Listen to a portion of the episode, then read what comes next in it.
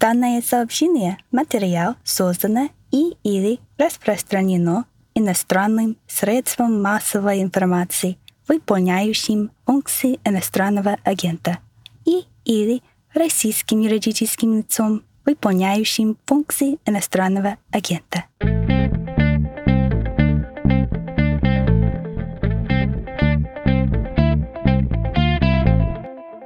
Здравствуйте, это выходящий по будням на «Медузе» подкаст «Что случилось?». Он посвящен новостям, которые долго остаются важными. Меня зовут Владислав Горин, и здесь африканист, историк Алексей Целунов. Здравствуйте, Алексей.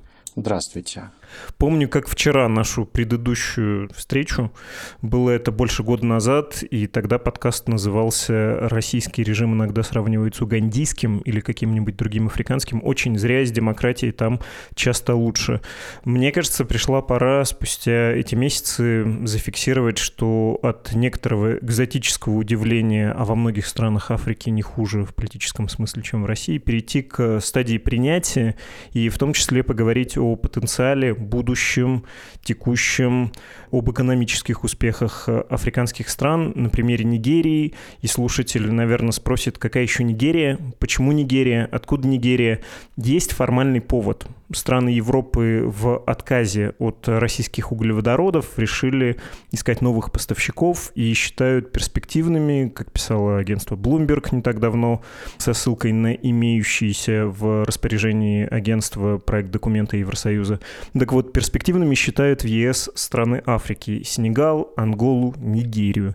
Нигерия сказала, кстати, уже, что очень рада таким планам. Хотим построить самый длинный в мире газопровод аж до Марокко, оттуда в Испанию. Вдоль моря у них есть внутриафриканский газопровод, а вот они его мечтают сделать межконтинентальным. Если без формализма, то меня, честно говоря, давно интересует Нигерия, потому что я полжизни слышу, как Россию называют то северной или там холодной Нигерией, то приводят на каких-нибудь учебных моделированиях процессов эту страну в пример, и, ну, такой ход у преподавателя сообщить студентам вводные данные про население, про экспорт углеводородов, и ждать, пока студенты будут думать, что это Россия, и вдруг обнаружат, что нет, что-то население великовато, не Россия. В общем, наша страна крупнейшая страна континента своего, европейского, Нигерия крупнейшая страна Африки. Есть некоторые сравнения. Давайте первый вопрос будет такой. А, чего общего у двух этих крупных нефтеносных стран? Насколько тут полезными могут быть аналогии? Я считаю, что все аналогии здесь достаточно вредны, потому что Россию имеет смысл сравнивать, наверное, с странами ее калибра эшелона куда более адекватными будут сравнения с э, странами Латинской Америки, например, с Бразилией, с Аргентиной, с Индонезией, с Турцией, но, наверное, никак не с Нигерией, потому что сами по себе и масштабы, и структура производства совершенно разные. Давайте в это углубимся, в производство и в то, что вы назвали калибром. Да, смотрите, Нигерия – это, безусловно, крупнейшая экономика Африки и самая населенная страна континента. Нужно сказать, что каждый из шести африканцев сейчас нигериец, и на Нигерию приходится четверть континентального ВВП. Причем по оценкам, если сейчас население страны составляет около 200 миллионов, то к 2050 оно удвоится до 400 миллионов, и игнорировать ее значимость будет просто невозможно, при этом изучать ее придется внимательно. Что важнее, это, кроме того, одна из самых сложных и непредсказуемых стран. Страна полная поразительных парадоксов, контрастов очень большого разнообразия это будучи федерацией, она просто не может функционировать не в формате федерации. Она состоит из 30 штатов и федеральной столичной территории, которые в свою очередь группируются на 6 геополитических зон, объединенных по неким общим принципам этнической и исторической близости в той или иной степени эти зоны сосуществуют в одном федеративном формате, не без конфликтности, не без некоторой э, конфликтогенности, потому что это очень гетерогенная такая мозаика, где проживают около 400 народов, которые говорят на более чем 400 языках. В свое время Дмитрий Бондаренко, один из лучших в нашей стране знатоков этой страны, удачно так шутил, что порой складывается впечатление, что Нигерия развалится раньше, чем ты успеешь сесть на самолет и выехать из этой страны. Действительно, ведущие мировые аналитические организации, журналы, они давно прочат стране достаточно сомнительный статус failed state, причем достаточно регулярно. С 2005 года такие публикации появляются. И действительно, Нигерия сейчас подошла к пиковой отметке неуправляемости, потому что уровень насилия и убийств сейчас самый высокий с момента разрушительной гражданской войны за независимость Биафры. И она находится в неком таком опасном положении сейчас. Положении, рискующем, если не развала и дезинтеграции, то, во всяком случае, некоторые полные или частичные потери своего влияния, потери субъектности и в региональных, и более широких международных отношениях. Но вместе с тем это родина многих успешных миллионеров, миллиардеров, владельцев конкурентных компаний и бизнесов. Там достаточно развитый по региональным меркам сфера услуг. Крайне бурно по региональным же меркам развиваются финансовые технологии. Напомню, что три из четырех африканских компаний единорога находятся в Нигерии. Очень привлекательны огромные размеры рынка, который легко масштабируется. Там в определенных карманах и анклавах развития происходит происходит много интересных вещей, возводятся портово-логистические комплексы, очень бурно, например, развивается индустрия развлечений, она к 2025 уже году вырастет до совокупного объема в 15 миллиардов долларов. То есть, да, это страна очень больших контрастов. Но если говорить о некоторых сходствах, действительно ведущую роль и в валютных поступлениях, и в формировании, в первую очередь, бюджета страны играют доходы от нефтегазового сектора. В меньшей степени от других природных ископаемых, там каменного угля, лавянных руд и так далее. В Нигерии 15% мировых разведанных запасов нефти и газа. Причем рост этот начался довольно давно, он был связан с введением арабскими странами странами нефтяного эмбарго в 70-е годы, после чего Нигерия стала бурно развивать свою нефтегазовую отрасль. И, к сожалению, все это на стране сказалось несказанно плохо. В свое время, в 50-е 60-е годы, Нигерия была нетто-экспортером сельскохозяйственной продукции, там некоторых образцов промышленной продукции, но став вот жертвой нефтяного проклятия, она больше не может ни прокормить себя, ни обеспечить себя достаточно конкурентными национальными производствами. Достаточно яркий пример – это упадок ее автомобилестроения. То есть, если в 80-е годы выпускались в год свыше 100 тысяч легковых автомобилей, свыше 50 тысяч грузовиков, по миллиону мотоциклов и велосипедов, то сейчас это отрасль в упадке. Например, вот некогда знаменитая промышленная агломерация Кадуны, нигерийский Манчестер, где было все, там и текстильное производство, и там нефтехимические производства, и автосборочные предприятия. Сейчас многие из них стали неким таким декорациями для Fallout. Страна, в общем и целом, очень сильно сейчас зависит от импорта. От продовольствия, в особенности риса, до поддержанных автомобилей и запчастей. То есть, конечно, это все предполагает, в свою очередь, тоже определенную экономику, потому что если взять ввоз грузовых и легковых автомобилей, например, из Бенина, то это предполагает развитые рынки там, запчастей, ремонта, мастерских, но это все-таки не тот уровень для такой страны с такими богатыми ресурсами. Кроме того, что Нигерию отличает, это ее практически полная зависимость от импорта нефтепродуктов. Нигерия вывозит сырую нефть и импортирует нефтепродукты. У нее есть четыре нефтеперерабатывающих завода в Порт-Харткорте, Вари, Кадуне. Они в лучшие времена были загружены максимум на 25%, а ныне и вовсе с 2020 года они на реконструкции.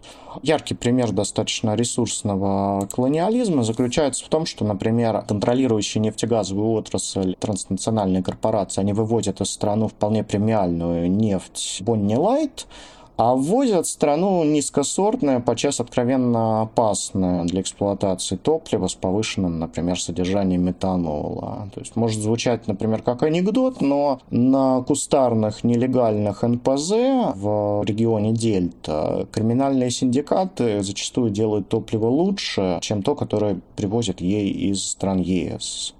Сейчас, конечно, много надежд связывается вводом а, в эксплуатацию мега-НПЗ Dangote Group, крупнейшим промышленным объектом в свободной зоне Лекки, что в районе ее экономической столицы Лагоса.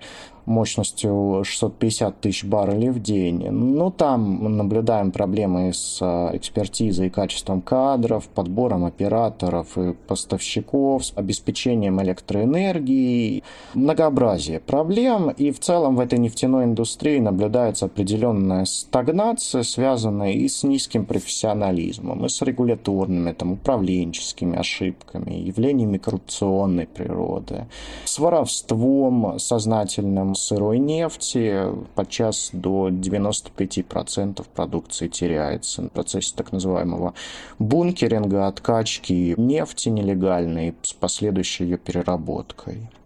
В Нигерии просто в силу ее масштаба есть много всего. Есть очень много небольших промышленных предприятий, там текстильные, кожевенные, обувные производства, особенно на севере, в агломерации Кана фармацевтика, судостроение, какая-то несложная даже техника, электрика, электроника, приборы, там какие-то аппаратура, бетонные какие-то трубы, печать. Но все это в масштабах страны не очень значительно, это не покрывает национальных потребностей, и это не очень востребовано теми, у кого есть деньги, просто в силу невысокого качества национальной продукции или несоответствия ее международным стандартам качества. Она имеет дурную славу за границей в силу ровно тех же как бы причин. В свое время нигерийские потребительские товары от обуви до косметики и еды, они считались даже хуже китайских. То есть, конечно, у страны есть и сельское хозяйство, что-то промышленно идет на экспорт, вроде маниока и какао-бобов, но и само по себе сельское хозяйство тоже, к сожалению, зачастую примитивно, местами на уровне каменного века, оно рассредоточено по небольшим семейным фермерским участкам. Страна зависит от импорта продовольствия, там, от тайского риса, от бройлерных куриц, да и в том числе сами фермеры, 80% из них это нет покупатели продуктов питания. Почему? Что это значит? Что-то, например, перевести из Кана в Лагос по плохой дороге, на которой сгниет и испортится куча еды при такой-то жаре и влажности, это куда дороже, чем просто ввести из Юго-Восточной Азии через Бенин морем. Ну и наблюдается явление коррупционной природы, избыточные сборы вымогательства полицейских, военных и таможенников. Э, Все это способствует удорожанию всего перевозки стоят времени, нервов, сгнивших там на жаре овощей, в конечном счете денег. Продукты уже и дорожают в конечном счете уже и на, у торговок, потому что они сталкиваются с, опять же, вымогательствами со стороны полиции, с мерами там торговых ассоциаций. Жизнь в целом дорога. Я хотел сделать небольшое уточнение. Если смотреть на карту мира, раскрашенную в зависимости от размера внутреннего валового продукта по покупательской способности на душу населения, там понятно, обычные лидеры Север Америки и Европа, кроме Северо-Востока, включающего Россию, другие постсоветские страны. Вот этот благополучный западный густой зеленый в России начинает растворяться, и вместо такого крепкого долларового зеленого становится становится легким салатовым. А Африка при этом, она красная. Причем понятно, что она более оранжевая, такая более розовая, менее кризисная на севере, Магриб, вот этот африканский юг, и на юге, где ЮАР, а в центре прям средоточие мировой бедности, и практически только Нигерия не экстремально бедная, в районе 5-5,5 тысяч долларов на душ населения. Это раза в три беднее Украины довоенной и раз в шесть беднее довоенной России. Недалеко расположенные страны, ну то есть Буркина-Фасо, Центральная Африканская республика, соседние Соседний Нигер, Камерун, они беднее прям в разы.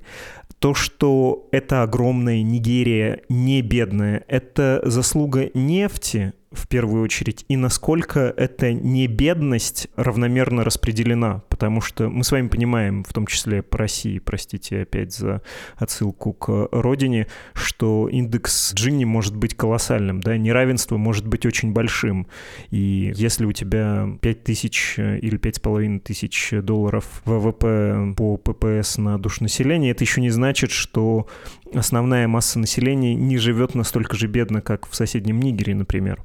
По поводу бедности. Ну, конечно, разрыв между богатыми и бедными колоссален. В стране сосредоточено колоссальное по мировым масштабам, около 14, по-моему, процентов бедных всего мира. Почти половина страны живет ниже установленной вот этой отметки 2 доллара там в день или доллар 90 центов, если точнее. Причем она проступает на региональном уровне, на мусульманском севере, скажем, этот показатель доходит до 87%. Юг Нигерии, конечно же, богаче.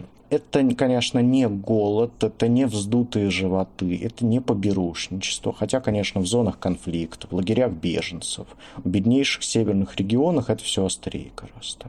Они, скорее, бедны относительно. Бедность сглаживается наличием недоучтенных доходов, серых схем, черных заработков, неких там способов взаимовыручки, взаимопомощи. Люди крутятся как могут открывает предприятие, там, начать свое дело, это очень ценно, очень важно, учиться. Перспектив на самом деле немало, хотя большинство даже мелких предприятий балансирует на грани рентабельности. Но да, к сожалению, потенциал нигерийцев поразительно раскрывается лишь за границей. То есть достаточно вспомнить, например, преуспевающую нигерийскую диаспору в США с настоящим культом успеха и высшего образования.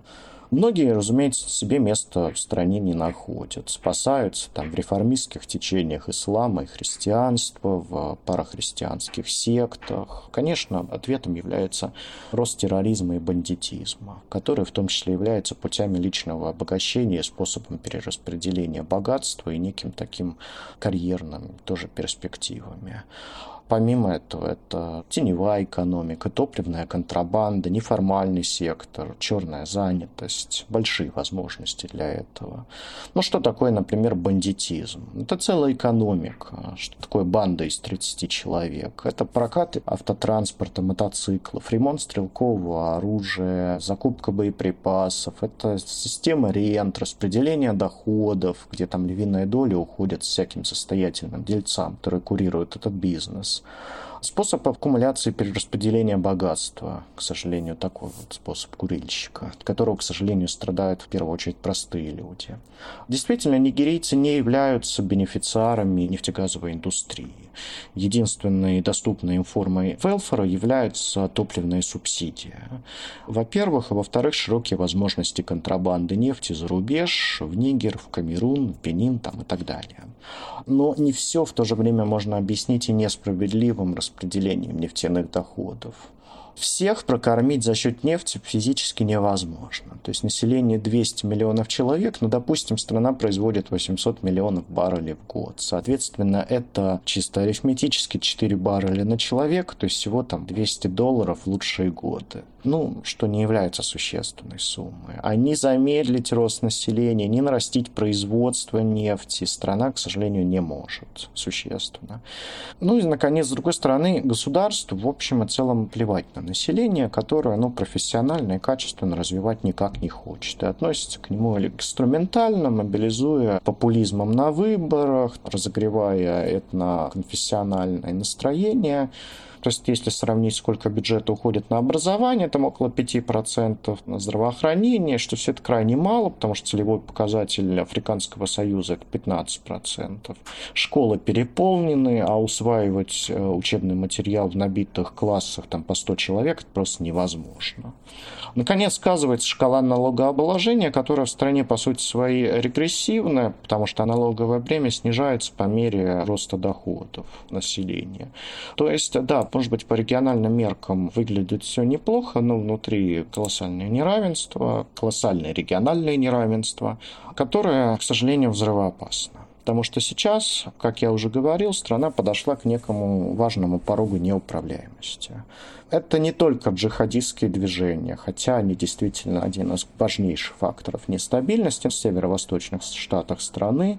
Исторически они известны под собирательным названием Боко Харам, которые вот уже 12 лет ведут партизанско-террористическую войну и вышли уже на новый уровень после установления в этих штатах гегемонии локальной франшизы исламского государства, запрещенного всюду.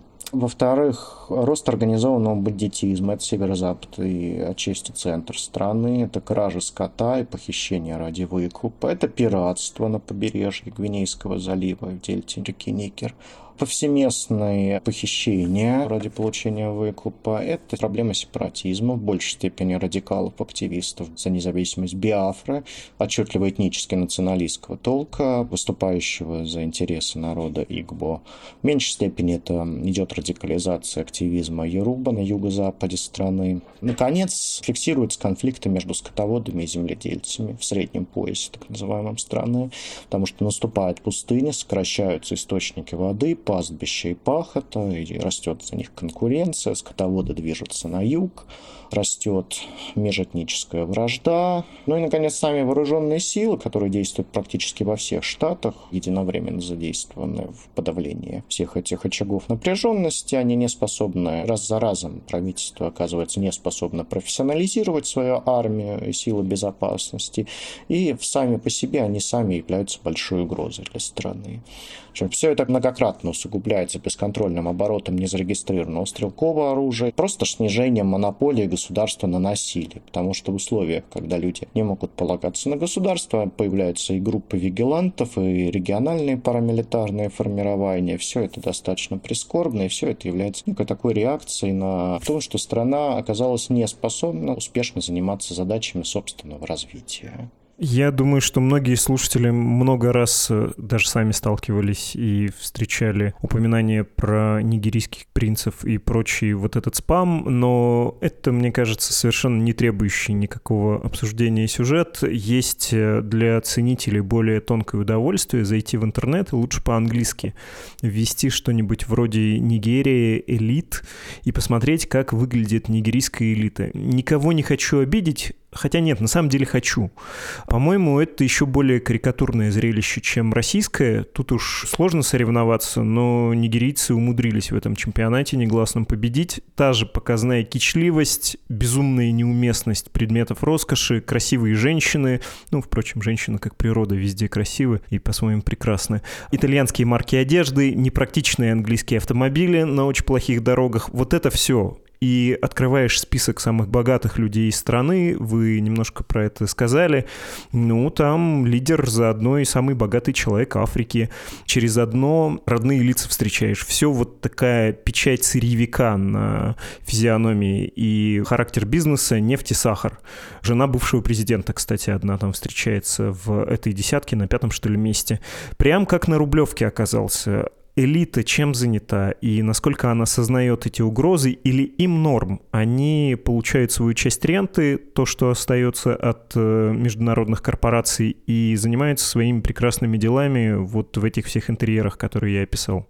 Ну, понимаете, с учетом того, что я уже перечислил выше, что, по сути, практически в каждой из шести геополитических зон Нигерии теряется управляемость, растет уровень насилия и действия незаконных вооруженных формирований, что это серьезная, в общем, угроза, с учетом всего этого, с учетом того, что все это является реакцией на провал развития страны, ну, я рискну предположить, что элиту действительно все устраивает. Потому что иначе она бы действовала, наверное, по-другому потому что повсеместный рост бандитизма, терроризма, сепаратизма, пусть даже ползучий и медленный, постоянные конфликты мы наблюдаем между федеральным центром и региональными правительствами, очень высокая политическая поляризация, там конфликты исполнительной, законодательной власти. И как следствие же снижается международный статус и роль Нигерии, что вот как в структурах регионального интеграционного объединения КАВАС, так и в Африканском Союзе, на международном уровне. Ну, видимо, их все устраивает. Потому что здесь нужно сказать следующее. Что как бы о несовершенстве политической системы, качестве элит говорилось и говорится очень и очень много в том числе и лидерами мнений, и самого разного рода активистами. Но фактически мало что меняется в общей институциональной неэффективности административного, управленческого аппарата. Фантастическая коррумпированность элит хорошо известна что государственный аппарат для многих является источником доходов и многообразных рент. Там уже сформирована система широких клиентельных связей между политиками, их покровителями и спонсорами, магнатами, там, как называют крестными отцами, где первые, то бишь политики, предоставляют выгодные госконтракты, а то и просто ворованные деньги в обмен на мобилизуемые голоса избирателей. Система эта довольно мафиозная, если не сказать криминальная. Она очень антидемократическая. Никто за 20 лет последние 20 лет, не потратил на президентскую кампанию меньше 100 миллионов долларов. Человеку с улицы делать в политике нечего в целом стало очень общим местом, что элита ругает за сиюминутность, за некий там антипатриотичность, отсутствие ценности, оппортунизм. Вы это услышите от кого угодно, это общее место. Но здесь два фактора. Во-первых, во все это вовлечены прекрасно интегрированы мировые финансовые системы и мировой истеблишмент, который позволяет нигерийским элитам успешно отмывать деньги, приобретать дорогостоящую недвижимость и, в общем, вести свой образ жизни. Это всегда обоюдный такой процесс, об этом забывать не нужно. Во-вторых, сама по себе коррупция, то, о чем вот вы начали, это же целая экосистема, в которой человек сам по себе и жертва, и бенефициар. Коррупция – это совокупность очень многообразных практик. То есть от взяток полицейскому там, до создания, например, бесполезного какого-нибудь рабочего места, какой-нибудь синекуры. Все это называется нигерийским фактором. Люди даже вот, вот эссенциализируют вот эту свою эндемическую коррупцию, считая ее вот как-то органически связанным с самим функционированием своего государства. Она публично может осуждаться публичными интеллектуалами, писателями, лидерами мнений, ютуб-блогерами, но в частном порядке, к сожалению, зачастую она одобряется. С одной стороны, она, безусловно, вредит, а с другой стороны, она как-то вот способствует просачиванию финансовых и материальных благ вниз. А коррупция как-то персонализирует вот эти связи, она ускоряет всякие процедуры, потому что, ну, там, прожить на зарплату госслужащего затруднительно.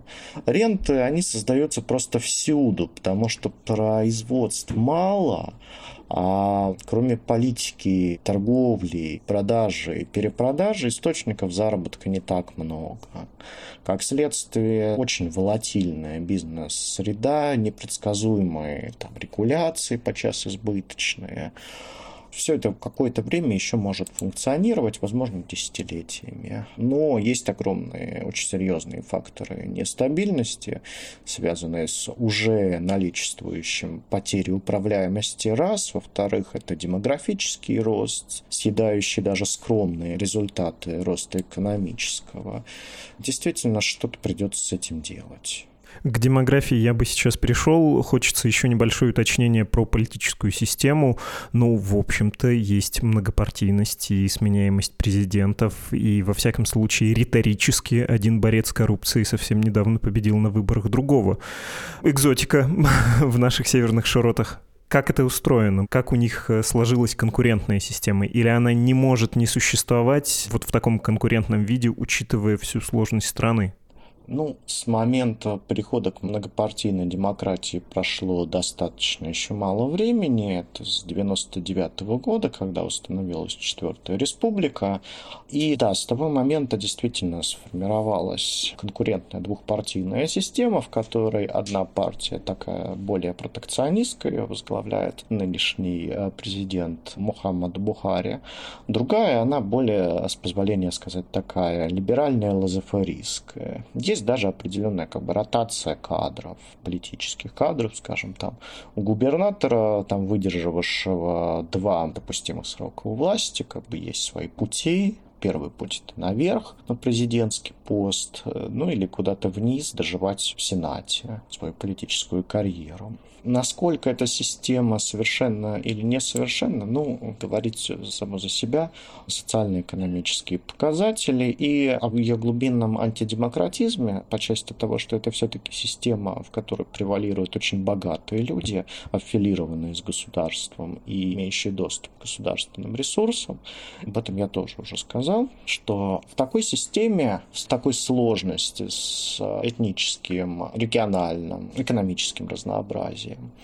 Пока сохраняются некие интеграционные антисепаратистский консенсус и общее представление о том, что определенная сменяемость и ротация элит, она нужна потому что непрерывные периоды военного правления с незначительными периодами правления гражданского, военное правление себя дискредитировало надолго в стране, хотя очень многие представители истеблишмента, особенно губернаторского корпуса, являются выходцами из э, военных кругов, но тем не менее определенный вот этот вот консенсус, что мы больше не хотим как раньше, он сохраняется. Но этот консенсус связан с тем, что у власти находятся очень старые люди, а население молодое. Они друг друга не понимают что для выживания этой системы потребуется определенная поколенческая ротация тоже. В этом году, скорее всего, мы не увидим каких-то ярких звезд с большими электоральными результатами на выборах. Но есть определенный повод для оптимизма, что вот эти патриархи местной политики будут сходить с политической сцены, это неизбежно. Я хотел еще вас спросить, э, хотя вы довольно подробно рассказали про то, как люди живут, про простой народ. Если, опять же, взглянуть на карту Нигерии, там можно обнаружить, конечно, и федеральную землю, собственно, столицу Абуджу, но она 1,4 миллиона для 200-миллионной страны — это небольшой город. А есть вот как Москва на юге, экономическая столица Лагос и Приморский город, агломерация гигантская, миллионов 20 человек, в самом городе 13 миллионов. Ну, в общем, как Москва, только без метро, вообще без нормального транспорта, улицы песчаные, большинство домов смахивают на что-то вроде домиков в небогатом садовом товариществе в России, такая непритязательная легкость из профилированных листов и палок. Вот из этой отчаянной бедности, этой душности разросшихся деревень пыльных есть какой-то выход? Вы говорили про очень плохую систему образования, но если человек хочет вырваться, ему что надо сделать? Накопить денег, уехать в Европу, работать руками? Только редкие люди могут себе позволить карьеру, образование и все такое прочее, тем более на Западе, или как? Работают ли социальные лифты? Ну ладно, давайте так, что легкое метро в Лагосе все-таки, по-моему, действует, хотя бы несколько там линий. Но действительно, да, что проблемы, связанные с э, карьерными перспективами во всей этой системе, с перспективами какого-то выползания вот из этой бедности, она действительно непрерывно ставится, дискутируется, она очень болезненна для страны, но, к сожалению, пока складываются очень неблагоприятные для этого условия. Что Нигерия – это крупнейшая экономика Африки. За два года она пережила два очень серьезных спада. Там мы наблюдаем рост продовольственной инфляции, проблемы с а, импортозамещающей индустриализацией, очень высокая безработица, по последним данным, по-моему, около 33%. Очень серьезный дефицит иностранных резервов и бюджета, проблемы с энергообеспечением, с высокой инфляцией. Практически во всех отраслях существуют очень серьезные проблемы. То есть есть карманы развития. Что это? Это телекоммуникационный банковский сектор, это информационные технологии, это финансовые технологии, это развитый ритейл, сфера услуг, строительство, развлекательная индустрия, телесериалы, там кинопроизводство, музыка, шоу-бизнес, там Нолливуд, который больше 2% ВВП приходится в частности, телекоммуникационный сектор последние три года был одним из драйверов роста экономики. Есть, наконец, промышленная история успеха, в частности, конгломерат Dangote Group, Алико Данготе, но тем не менее. Если взять каждую из этих секторов, включая нефтедобывающую отрасль, там же информационные технологии, там, ну, примерно, грубо, там по 10 тысяч человек будет трудиться. Таких карманов развития довольно мало. Соответственно, ввиду того, что вот этих вот карманов развития, где люди могут обеспечить себе вот это вот карьерный рост, их мало, возникает вопрос, а как нам развиваться дальше? Что действительно единственным выходом может стать индустриализация, то есть развитие национальных производств. Но и у этого есть определенные преграды, с которыми, например, не сталкивались страны Юго-Восточной Азии в момент своих масштабных историй таких успеха. Дело в том, что общая высокая капиталоемкость современных производств, они просто обязаны быть капиталоемкими просто для рентабельности конкуренции, выдерживания конкуренции конкуренции на международных рынках уже не предполагает того, что они будут задействовать столько рабочей силы, сколько раньше. То есть, если раньше завод, может быть, требовал там тысяча сотрудников, допустим, совершенно условно, то сейчас вполне достаточно и 100 сотрудников. Поэтому даже создание новых производств, которые, безусловно, в стране некоторые появляются и создаются, не обеспечит всасывание всей ежегодно выбрасываемой на рынок рабочей силы, молодой рабочей силы. Действительно сложно сказать, в какую сторону будет это все как бы развиваться дальше, но есть, к сожалению, и просто объективные препятствия для того, чтобы там развивались производства. Это связано с тем, что чтобы что-то сделать в Нигерии, нужно создать свое мини-государство. То есть обеспечить безопасность, проложить там подачу воды и электричества или генерацию электроэнергии, проложить там дорогу и поддерживать ее. То есть все нужно создавать с нуля, а это неподъемно дорого. Поэтому что-то ввозить и перепродавать просто оказывается тупо дешевле. И, как вы понимаете, все это формирует замкнутый круг, выбраться из которого крайне непросто. Сейчас мы видим скорее очень негативные тренды, связанные с макроэкономическими неурядицами и э, с общим ростом бедности и продуктовой инфляции, известного местного индекса джалов по известному рисовому блюду из курицы, томатной пасты, в котором постоянно дорожает каждый из этих ингредиентов. Нигерийцы становятся беднее. Да, действительно, есть пути и возможности канализации избыточной рабочей силы в миграцию, в заокеанскую миграцию, но все-таки мы уже видим такие тренды, что Европа и страны ЕС начинают ужесточать миграционную политику, опасаясь и давления на социальные системы, и недовольства со стороны ультраправых партий, движений, ростом ксенофобии, мигрантофобии и тому подобных вещей. Ну, пока неизвестно, как это все будет появляться. Но перспектива не очень благоприятна. Нужно, наверное, еще обсудить одно из противоречий. Вы его назвали вскользь религиозное. Ну, то есть понятно, что Нигерия — это мультикультурный мир, как многие африканские страны. Она полиэтнична. Колонизаторы, уходя, оставили искусственные границы. Внутри одной страны совершенно разные языки народы, которым тяжело притираться. Гражданская война была у них в 70-е годы. С другой стороны, есть вот этот религиозный фактор. Тут дышит и исламская традиция, и христианская, и две этих общины, они примерно равны, где-то 50-50, исламская чуть больше, но, повторюсь, тоже дышит не в унисон, бывают конфликты. Это какую специфику придает и насколько вот эта духовность, скажу без иронии, важна в Нигерии, потому что если посмотреть на цифры ООН, на характеристики населения, ну, это, в общем, выглядит как весьма традиционное, не модернизированное общество.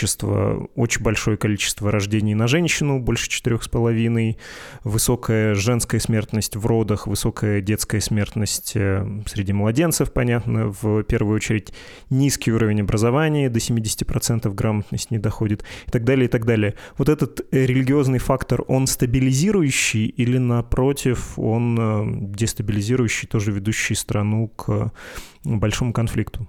Я бы не выделял религию здесь на первом месте. На первое место я бы, конечно, поставил межрегиональное неравенство и, как следствие, попытки играть на этом неравенстве со стороны политического класса у которого при использовании этнической и религиозных лозунгов является довольно, к сожалению, все более привычным способом мобилизации голосов на выборах. Ну, это мы наблюдаем этот тренд с инструментализацией религии с 99 года, там, с восстановлением многопартийной демократии, когда в течение трех лет 11 а, северных штатов узаконили нормы шариата на своей территории.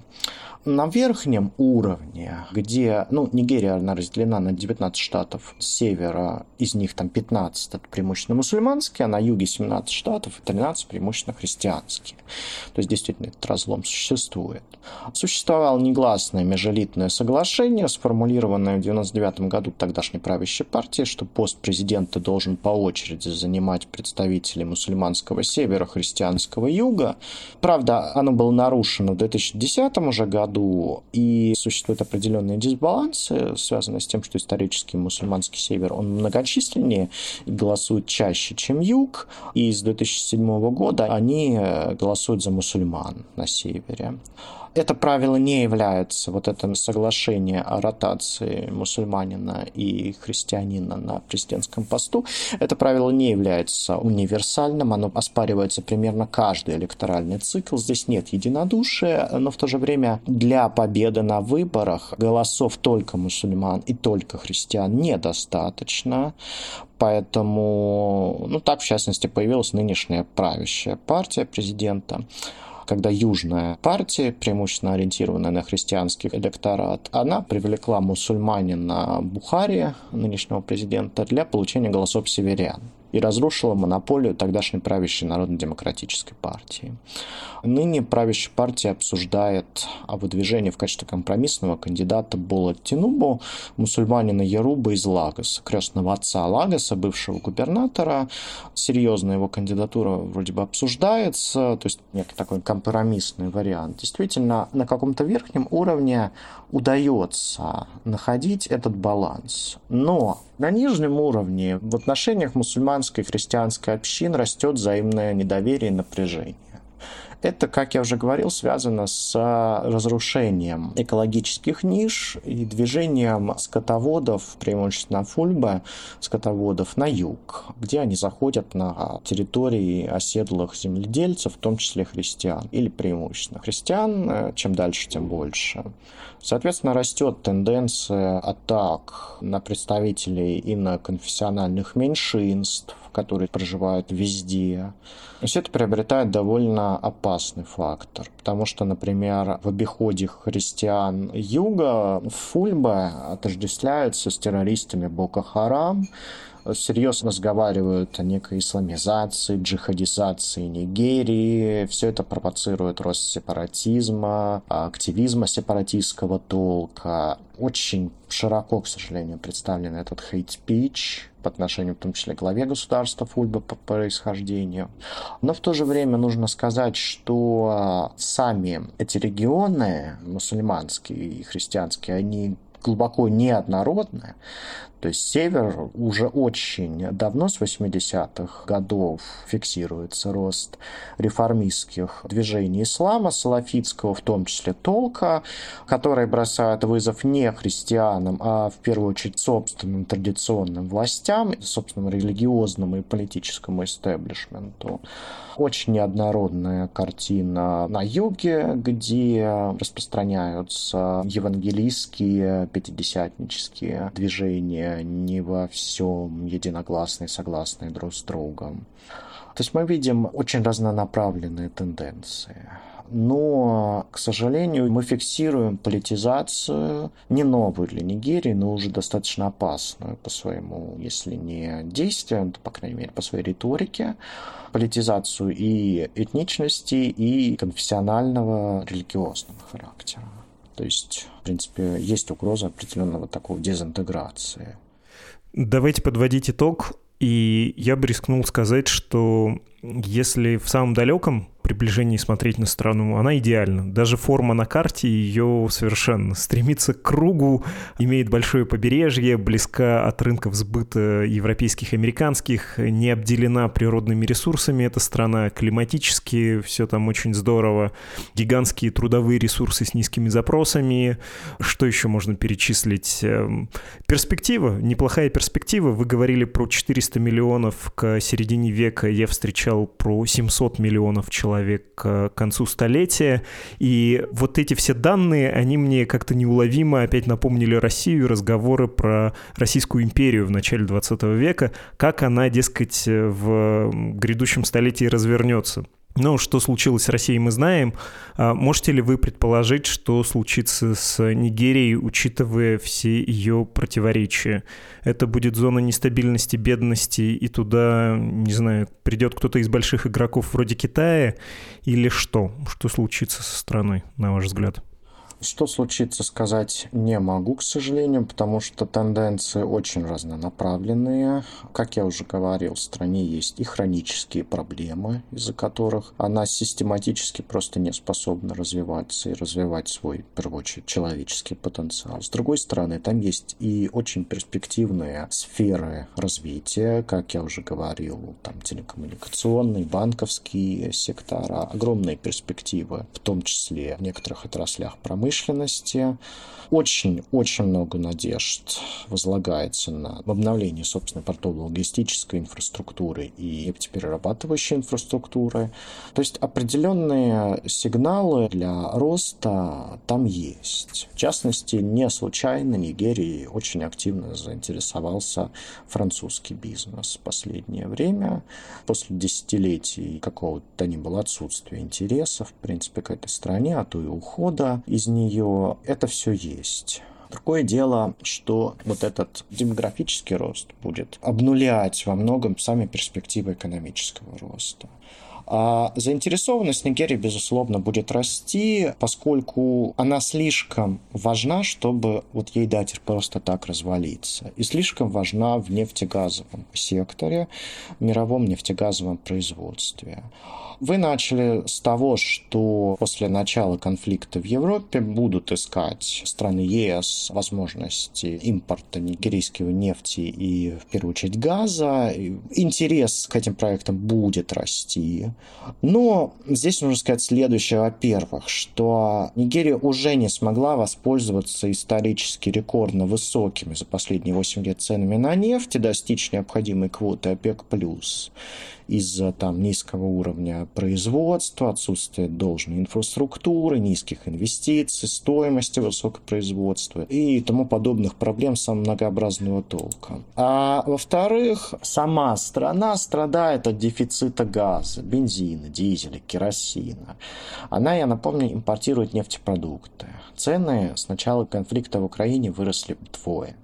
От нефти зависит электроснабжение. Фиксируется недостаток на целом ряде производств нефтепродуктов. Страна уже за последние 10 лет больше 200 раз испытала шоки от отключения электроэнергии, электропитания на объектах критической значимости, в аэропортах, в госпиталях, там, дорожно-транспортные происшествия. Людей теряются драгоценные времени, работы, жизни, учебы, просто тупо простаивая в очередях на автозаправочных станциях. Все это пользуется экономике ни много ни мало в 2% ВВП ежегодно. И здесь хочется добавить, что рост интереса к этой страны, особенно к ее нефтегазовому сектору, возможно, сыграет злую шутку. Нигерии нужно продавать газ нигерийцам. Нигерии нужно продавать бензин, дизель э, нигерийцам.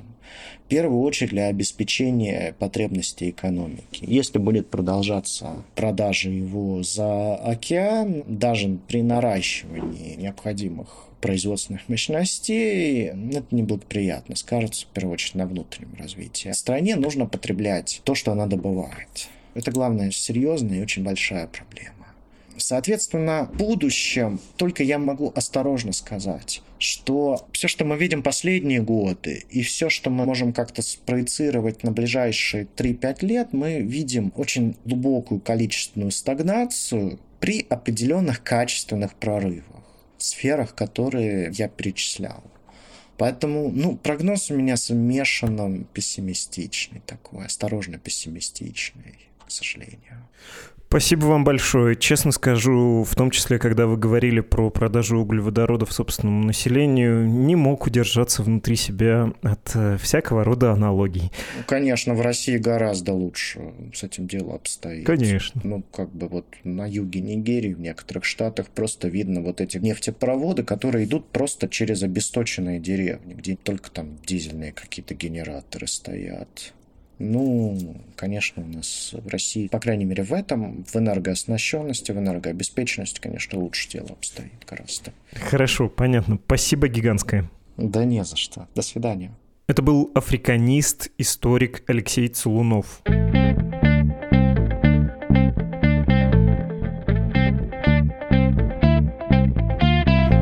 Самом начале выпуска объявление про иностранного агента «Медузу» прочитала наша иностранная слушательница. Процитирую ее письмо. «Привет, меня зовут Аманда, я фармацевт из Миссисипи, США, и в свободное время изучаю русский язык. Я уже пару лет использую «Что случилось» для практики прослушивания, а статьи «Медузы» для практики чтения.